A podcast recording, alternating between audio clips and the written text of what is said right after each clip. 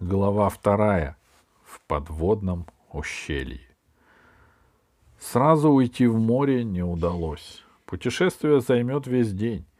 Два часа туда, два часа обратно, и неизвестно, сколько уйдет на погружение.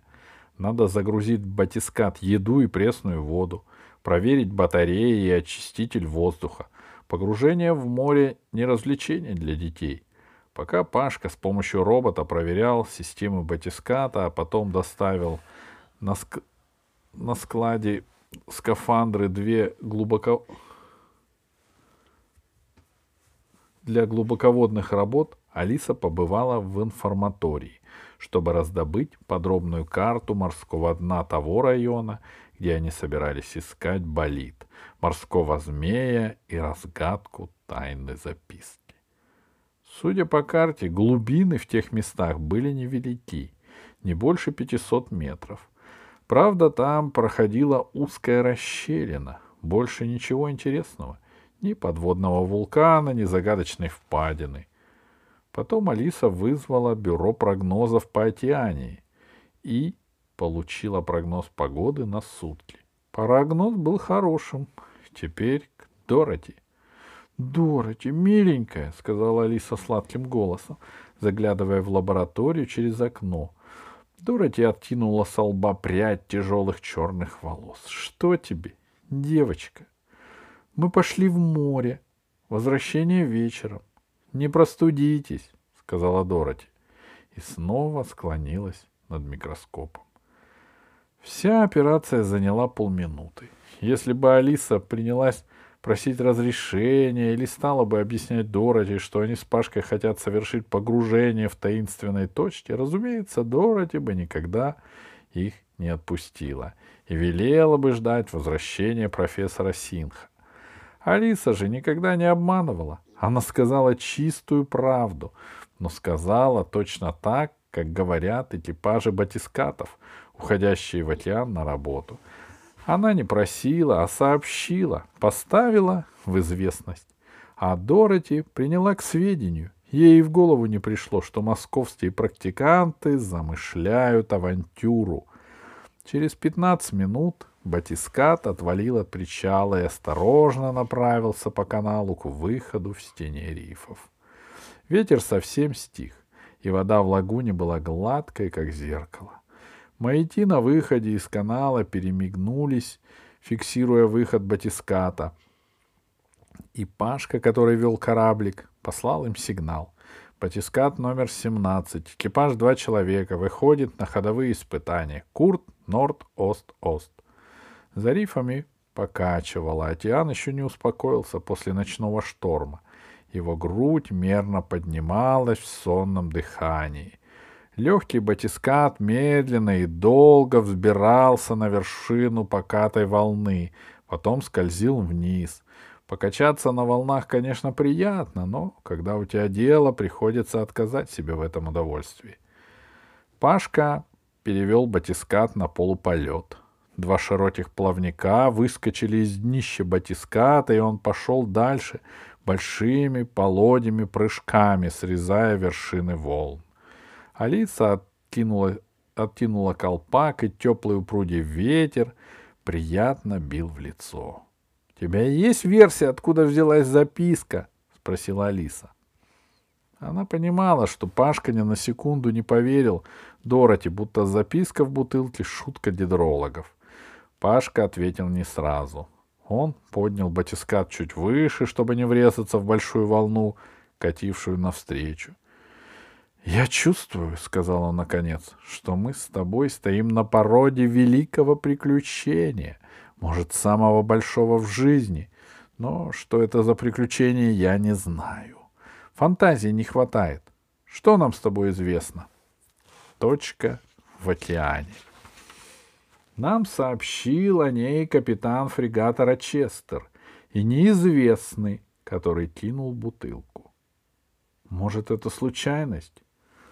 Таких случайностей не бывает, возразил Пашка. Погоди, воскликнула Алиса. У меня идея. А вдруг кто-то на острове уже читал эту книгу? Допустим, в прошлом году. Как читал? Пришел в библиотеку, увидел на полке старый том и прочел его. Потом подумал, дай-ка я возьму старую бутыль, напишу на записке координаты из книги и брошу ее у берега. Ну, какой дурак мог это сделать? Ричи Гомео, сын Дороти, он очень веселый. «Нет!» — закричал Пашка. «Так быть не может. Ты отнимаешь у меня тайну. Мне надоела твоя трезвость, Алиса Селезнева. Я тебя в последний раз предупреждаю. Если ты не станешь, наконец, романтиком, наши пути разойдутся. — Не кричи, Пашка, — сказала Алиса. — Дай-ка мне эту записку. Алиса еще раз поглядела на записку. Почерк взрослый, сказала она. Но если человек намерен сообщить что-то важное, зачем ему писать только координаты? На этот вопрос Пашка отвечать не захотел. Они неслись по волнам больше часа. Потом Пашка снизил скорость, и батискат поплыл, покачиваясь, взбираясь на океанские валы и легко скользя с них. Над волнами носились летучие рыбки. Одна из них залетела в батискат. Алиса поймала ее на пульте и выбросила обратно в воду. Потом Алиса открыла термос с чаем и достала бутерброды. Они позавтракали. Тот момент, когда Алиса поднесла к рту последний кусок бутерброда, раздался звонок. Пульт сигнализировал, что батискат вышел в расчетную точку — Океан вокруг был точно таким же, как и полчаса назад, пустынным, мирным и могучим. Высоко пролетал альбатрос, летучие рыбки блесками отсвечивали под солнцем. — Ну что? — спросил Пашка. — Начнем погружение? Алиса задраила прозрачный колпак. Пашка начал осторожно выпускать воздух из цистерн. Забортная вода поступала в них, и батискат постепенно становился все тяжелее. Он погружался. Зеленая волна хлестнула по колпаку, последний раз сверкнул луч солнца, скользнул по приборам и сразу стало темнее. Сколько раз уже Алиса опускалась в глубины океана, но всегда у нее сжималось сердце от сладкого предчувствия. Только что батискат был для океана чужим, он лишь касался воды дном. Но стоило ему уйти вглубь, как он превратился в одного из обитателей бездны, словно стал громадной рыбой или китом. И океан, такой пустой, почти безжизненный на поверхности, внутри оказался населенным всякой живностью, которой дела не было до потиската и тех человечков, что в нем сидели. Сначала вода вокруг была светлой, зеленой. Лучи солнца пронизывали ее. Небольшая акула скользила рядом с батискатом, равнодушно глянув на него. Можно было различить полосы на ее боках и даже блеск маленького злобного глаза. Потом, совсем рядом, только протяни руку, проплыла большая медуза, чуть шевеля длинными, почти прозрачными щупальцами. Стайка рыб слаженно совершала поворот, словно это были не рыбы, а корабли, и пошла в глубину, обгоняя батискат. Постепенно темнота за бортом сгущалась. Пашка не спешил с погружением, он проверял приборы. Потом выпустил оба манипулятора, и длинные членистые руки высунулись из по бокам батиската, раскрыли и снова сжали металлические пальцы, страшно испугав акулу. Все системы батиската работали отлично. Алиса взглянула на приборы. Температура воды понемногу падала. Лучи солнца уже не прогревали ее. Вокруг царила вечерняя синь, и рыбы, проплывавшие рядом, казались черными тенями. Пашка включил прожекторы. Большой скат, попавший в луч, взмахнул крыльями и рванулся в сторону. Батискат опускался по спирали. Сто метров, сто двадцать метров, сто пятьдесят метров. За бортом полная темнота, и рыбы, что встречаются там, сами имеют фонарики и огоньки. Они никогда не поднимаются к поверхности и привыкли жить под большим давлением. 200 метров, 230 метров. Алиса включила отопление, в батискате стало холодно. 300 метров, 440. Вижу дно, сказал Пашка. Он направил луч прожектора вниз — Дно было гладким. Кое-где по нему были разбросаны крупные камни. В одном месте прожектор высветил бледную морскую звезду. И больше ничего. Странно, сказал Пашка. А ты думал, что здесь тебя ждет?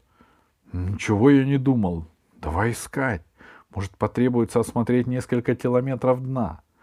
Пашка набрал на пульте задание для батиската — разработать оптимальный маршрут, чтобы обследовать квадрат за квадратом весь участок дна. Человеческие глаза далеко не лучший инструмент. Приборы скорее найдут то, что таится под слоем ила. Подумав несколько секунд, батискат двинулся вперед. Он шел с зигзагами, сам избирая маршрут. На дисплее этот маршрут накладывался на карту дна. Так прошло минут двадцать. Ничего особенного за это время не случилось. Под батискатом тянулось серое, почти ровное дно. Порой появлялись его обитатели. То проползет краб, то проплывет светящаяся большая креветка с глазами на длинных стебельках, то скользнет рыба, по боку которой тянется цепочка огоньков. Отчего она становится похожей на пассажирский самолет. «Гляди!» Пашка нажал на кнопку. Батискат дернулся и замер. Под ним, в слое глубоководного ила, протянулась широкая волнистая полоса, будто там проползла огромная змея. Пашка сразу же перевел батискат на ручное управление и направил его по следу. «Наверное, это морской змей», сказал Пашка. Кто еще мог оставить такой след? Они проплыли по следу метров триста. И тут он внезапно оборвался. Еще одна загадка, вздохнул Пашка. Похоже, сказала Алиса, что змей опустился на дно, прополз по нему, а потом снова поплыл. Допускаю, согласился Пашка. Он не очень любил, когда кто-нибудь разгадывал загадку скорее него. Алисе и Пашке казалось, что они уже весь день плывут в этой непроницаемой тьме над ровным и скучным дном, где ничего интересного и быть не может. Металлоискатели батиската прям упрямо молчали. Локаторы не показывали никаких крупных предметов. Тихо, монотонно, скучно. И с каждой минутой настроение портилось, и все больше хотелось наверх, к солнцу, к зайчикам, играющих на волнах, к свежему ветру. «Ничего здесь нет», — вдруг сказал Пашка. «Предлагаешь подняться?» «Даже не знаю». «Давай заглянем в расщелину», — предложила Алиса. Она показала на почти прямую линию, что темнело на дисплее. «Как хочешь», — ответил Пашка скучным голосом. Он помолчал немного, потом добавил. «Может, в самом деле дидрологи пошутили». Трещина появилась под батискатом совсем неожиданно. На карте она казалась узкой, но в действительности была шириной более 50 метров, и луч прожектора с трудом достигал ее дальнего края. Стены расщелины почти вертикально уходили вниз. Приборы сообщили, что до дна 200 метров. Батискат завис над серединой расщелины и медленно начал опускаться. — Смотри, температура воды здесь выше, — сказала Алиса. — Всего на градус. Лучи прожектора отражались от базальтовых стен. Пронеслась будто испуганная чем-то стая крупных рыб, светя огоньками на концах усов. Понемногу расщелина сужалась. Минут через двадцать батискат достиг дна. Здесь, между стенами, было не больше двадцати метров. Дно покрывал густой слой ила. — Смотри, — сказал Пашка, — какая странная стена. Стену пересекали тонкие полоски, словно их провели по линейке. Только не говори, что это следы неизвестной подводной цивилизации, сказала Алиса. А это что? Пашка направил луч прожектора на дно ущелья. Там угадывалась гладкая каменная плита. Люк в подводное подземелье, где лежат сокровища, улыбнулась Алиса. Не смейся, сказал Пашка. Мы обязаны это обследовать. Погоди, сказала Алиса. Давай проплывем еще дальше по трещине. Если ничего больше не увидим, тогда вернемся и поглядим на, на твой люк. Плита, полоски. Может, это ничего и не значило, но Алиса почувствовала, как сердце забилось быстрее. А вдруг... Несколько громадных глыб, видно, сорвались в свое время сверху и перегородили ущелье. Из щели между глыбами вырвался пузырек газа и помчался вверх. За ним второй. «Видишь?» — воскликнул Пашка. «Выход газов!» Цепочка пузырьков вырвалась из-под скалы и потянулась кверху. Батискат завис над тем местом, откуда вырывались пузырьки. «Может быть, здесь вулканическая активность?» — спросила Алиса.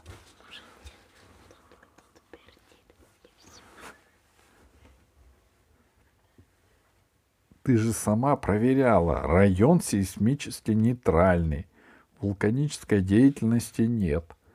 Значит, здесь идет какой-то процесс с выделением метана или какого-нибудь другого газа. Это бывает, сказала Алиса. Сейчас проверим, что за газ, сказал Пашка. Он дал команду манипулятору. Длинная рука выдвинулась из корпуса батиската. Два металлических пальца осторожно держали опрокинутую пробирку. Когда новая цепочка пузырьков вырвалась снизу, манипулятор ловко накрыл пробиркой один из них и быстро спрятался в корпус. Алиса набрала запрос, и через минуту на дисплее появились цифры, состав газа. Кислород. 21%, прочел Пашка. Углекислота. 1 десятая процента. Азот. 78%. Это же воздух. Почти такой, как наверху, согласилась Алиса. И что это означает? Это означает, что там внизу, сказала Алиса, есть полость, наполненная воздухом. Это невероятно, заявил Пашка. Я немедленно иду наружу. Зачем? спросила Алиса. Пускай манипулятор разберет завал и отыщет место утечки. Но это сделает, он это сделает куда лучше тебя. Лучше, возмутился Пашка. Ты больна болезнью 21 века. Какой болезнью? Ты уверена, что машины все делают лучше, чем человек? Нет у меня такой болезни, ответила Алиса. Но машины для того и изобретены, чтобы делать некоторые вещи лучше человека быстрее и точнее. Но принимать решение все равно будет человек, ответил Пашка. В конце концов, мне надоело сидеть в этой банке. Я тысячу лет не гулял по дну моря. Но здесь глубина больше полукилометра. Скафандр рассчитан на большее, чем ты знаешь, ответил Пашка.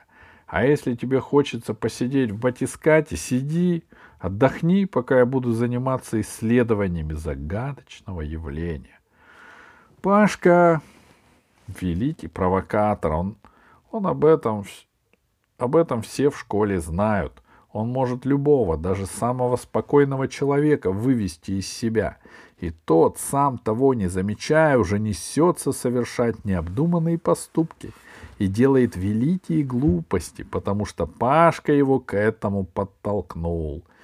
Неудивительно, что Алиса поднялась с места и сказала «Я пойду с тобой».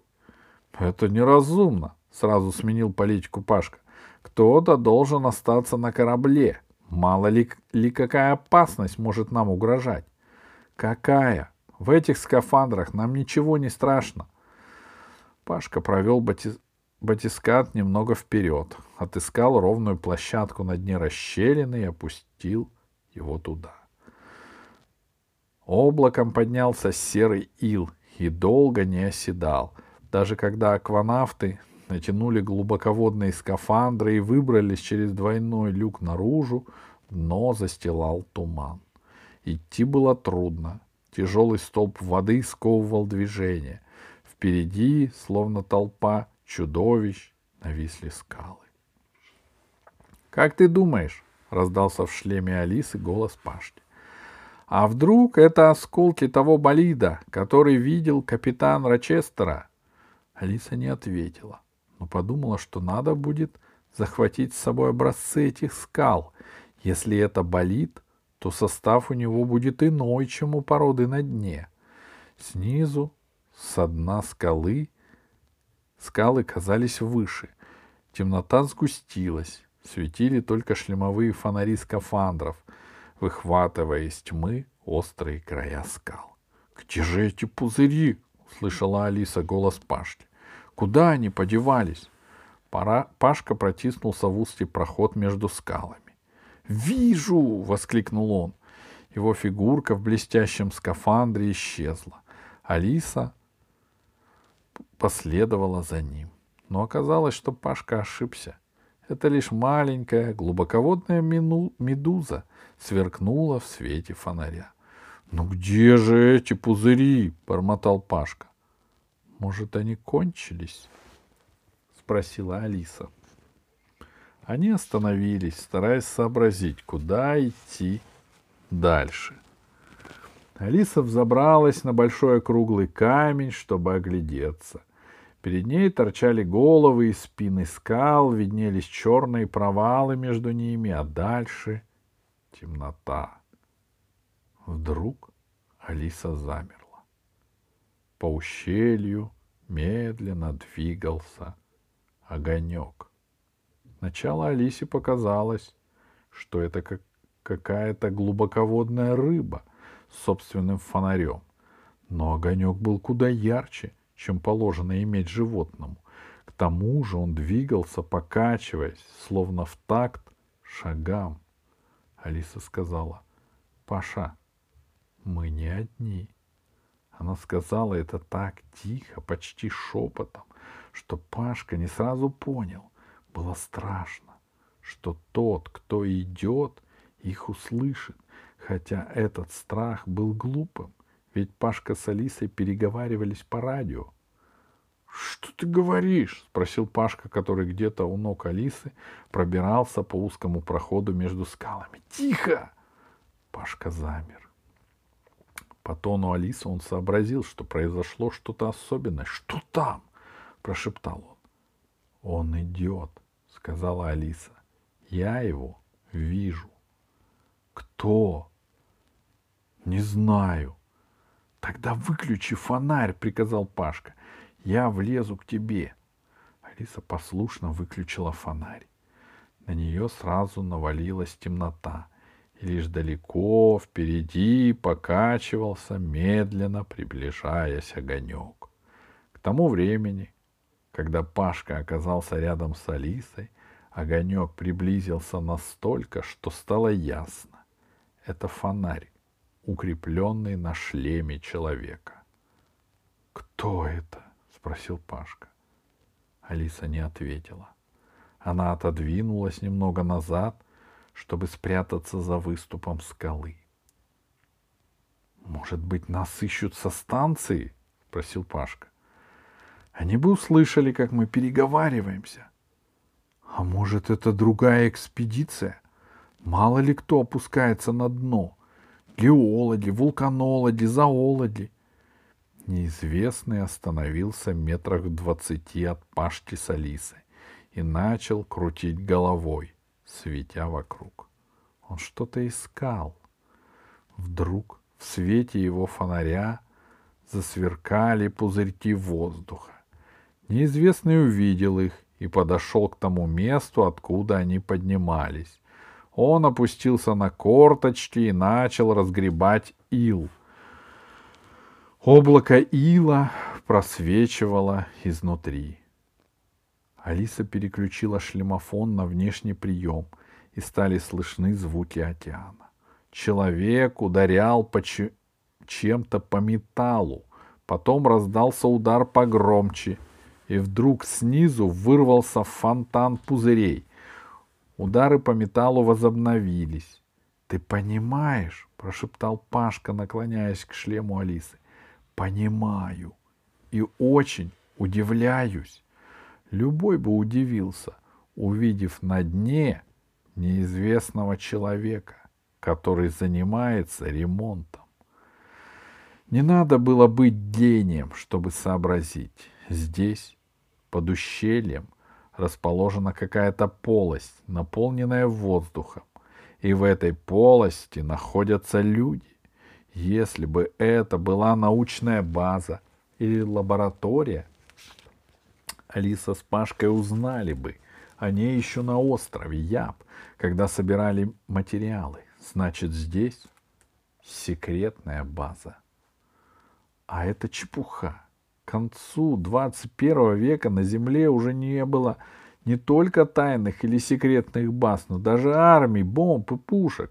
Мысль о том, что можно убивать друг друга, чтобы отнять землю и города или навязать другим свои, свой образ жизни, была людям 21 века отвратительна. Самое главное правило — человек должен жить так, как он хочет, дружить с кем он хочет, ходить и ездить куда хочет. Человек должен быть свободен при одном условии. Его свобода не должна наносить вреда другим людям. Вот этому научиться оказалось труднее всего. Но когда люди этому научились, оказалось, что только счастливых людей увеличилось в тысячу раз. Конечно, не все люди через сто лет будут счастливыми. Такого не бывает. Останутся и обиды, и неразделенная любовь, и ссоры, и даже такие чувства, как зависть, и ненависть, и злоба. Не могут же все быть добрыми. Но если общество, в котором живешь, действует по правилам добра, то твоя злоба останется твоим личным делом. Твоя глупость — это твоя беда, твоя зависть — это твоя тревога, мы станем терпимыми, и обязательным для всех будет чувство юмора. Улыбнитесь, будут говорить через сто лет врачи. Улыбнитесь, и вам станет легче. Такое лекарство поможет лучше любого аспирина. Надо его выследить, сказал Пашка. Нет, сказала Алиса. Мы поднимемся наверх и сообщим о встрече на ферме. Пускай решают взрослые. Синха нет. Дороти нам не поверит. Мы позвоним в Сидней. Постой, возразил Пашка. Мы еще ничего не знаем. А вдруг этот кладоискатель, такой же, как я, он тоже выловил бутылку и пошел и нашел подводную пещеру, а в ней сокровища атлантов. Тем временем загадочный человек кончил трудиться — закрыл сумку, что висела на боку его скафандра, и, постояв немного, чтобы проверить, не поднимаются ли пузырьки, побрел прочь. «За ним!» — прошептал Пашка. И не успела Алиса ответить, как он уже скользнул со скалы. Алиса съехала вниз за ним и поняла, что не знает, куда идти. Ил поднялся со дна — застилая расплывчатое пятно удаляющегося фонаря. Ничего не видно, ровным счетом ничего, только в ушах неразборчивое ворчание Пашки, который наткнулся на скалу и не может выбраться на открытое место. Конечно, надо было включить фонари, но тогда тот человек их наверняка увидит. — В какую сторону идти, понимаешь? — спросил Пашка. — Дай руку. Алиса двинулась вперед. И через два шага пальцы ее перчаток натолкнулись на гладкую грудь Паштиного скафандра. Оказывается, Пашка шел ей навстречу. Алиса развернула Пашку. «Видишь?» Алиса показала на пятно света впереди. «Вижу». В этот момент свет погас. «Наверное, он куда-то свернул», — сказал Пашка. «Скорее!» Или спустился вниз. Может быть, там у него люк. Преодолев сопротивление воды, они поспешили вперед. Но уще... по ущелью. И лишь тут поняли, что свет исчез не потому, что неизвестный человек скрылся. Его перекрыло громадное черное тело. Алиса успела включить шлемовой фонарь. На нее надвигался сгусток тьмы, который издавал низкий, утробный, почти неслышный звук. Включить-то свет Алиса успела, но бежать было поздно. Черная туша навалилась на нее, черная сверкающая кожа отразила свет с фонаря. Сверкнул яркий черный глаз, невероятная тяжесть подняла Алису, закрутила, прижала к камням. Алиса услышала, как вскрикнул Пашка — к счастью, скафандр рассчитан на большое давление. Его не повредит даже кошелот. Но разве об этом думаешь, когда в полной темноте на тебя наваливается абсолютно черный слон, а может кто-то в десять раз тяжелее слона? Давление ослабло. Чудовище проплыло или проскользнуло дальше. Алиса хотела было подняться, но сделать это оказалось трудно, потому что удар, поваливший ее, был таким сильным и неожиданным, что у нее перехватило дыхание. Она повернула голову, стараясь нащупать лучом фонаря Пашку, и увидела, что он неподвижно лежит в облаке ила. Но помощь, но помочь Пашке Алиса не смогла — Чудовище возвращалось.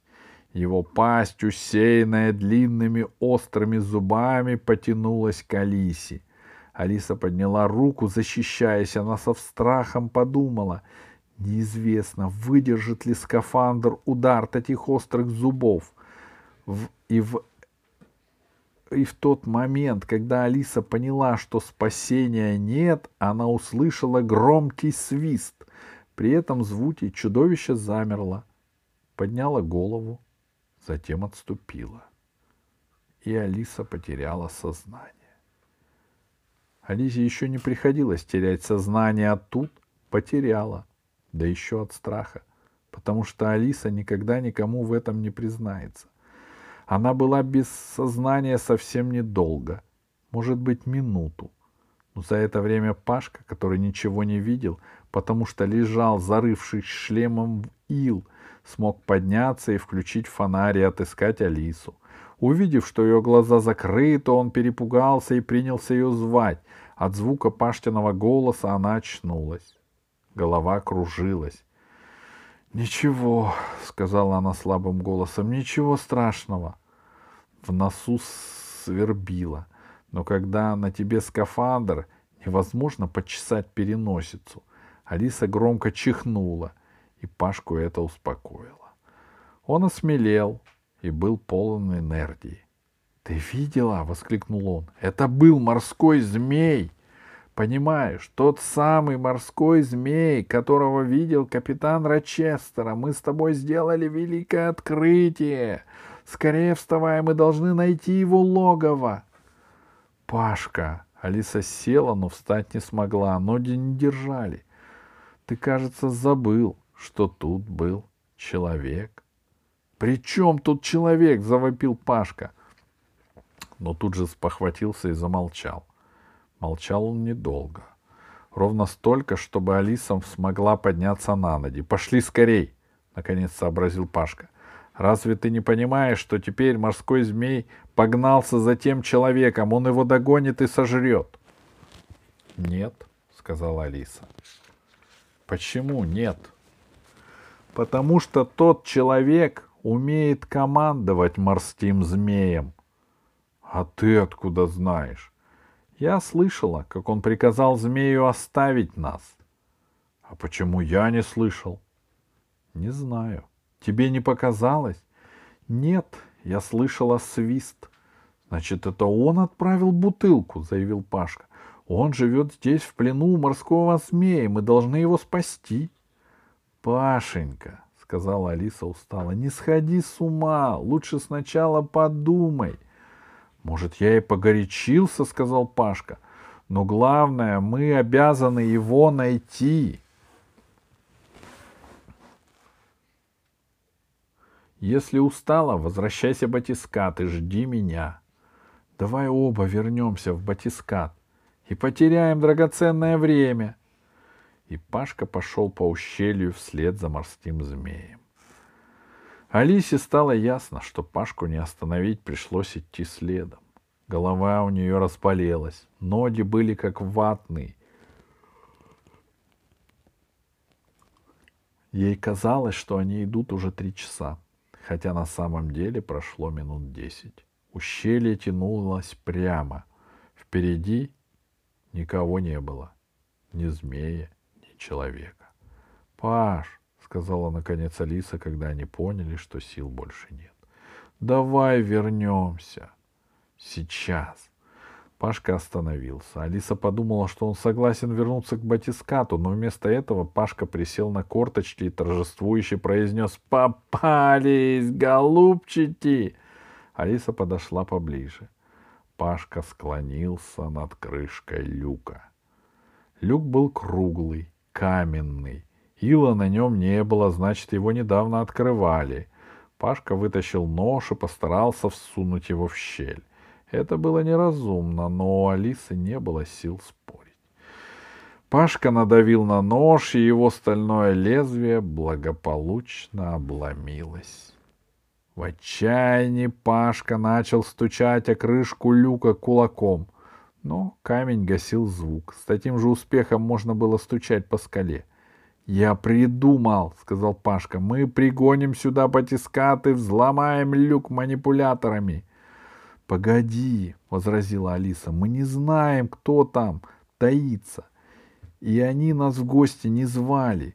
Тебе бы понравилось, если бы кто-нибудь у тебя взломал дверь. Не понравилось, согласился Пашка. А что ты предлагаешь? Вернуться наверх.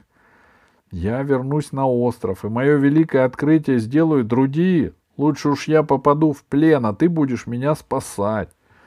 Конечно, Пашка шутил, но ясно было, что вытащить его из ущелья можно только подъемным краном. Луч фонаря упал на небольшой камешек. Пашка со злостью пнул его ногой. Камешек не шевельнулся. Пашка рассердился и еще раз ударил по нему, и вдруг камешек отъехал в сторону, а люк как бы подчиняясь движению камушка, медленно откинулся. «Видишь, а ты говорила, что мне не открыть», — сказал Пашка. «Ты ногу не ушиб?» «Потерплю. Давай спустимся, поглядим и сразу обратно.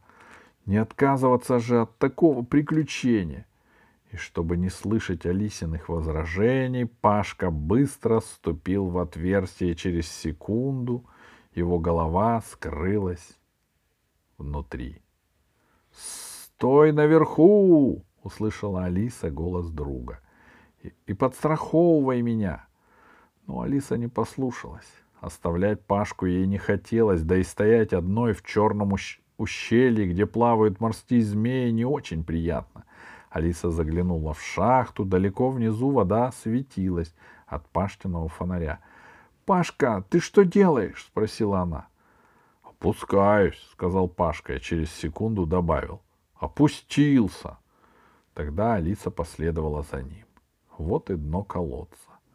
Совсем близко закругляется каменная стена.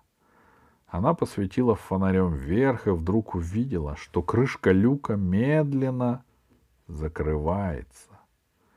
«Пашка, смотри!» «Ничего», — ответил Пашка храбрым голосом. Выпутаемся, главное идти вперед. Идти было некуда. Они были заперты, как жуки в узкой высокой банке. У ног в стене колодца открылось забранное решеткой отверстие, и вода, урча, хлынула туда. — Это переходник, — сказал Пашка спокойно. — Сейчас вода уйдет, и мы выйдем. — Куда? — спросила Алиса. Как только вода ушла из колодца, его стене со скрипом отворилась железная дверь. За ней было светло. Там стоял старый человек в скафандре, но без шлема. Лицо его было бледным усталым. «Выходите, дети!» — сказал он по-русски.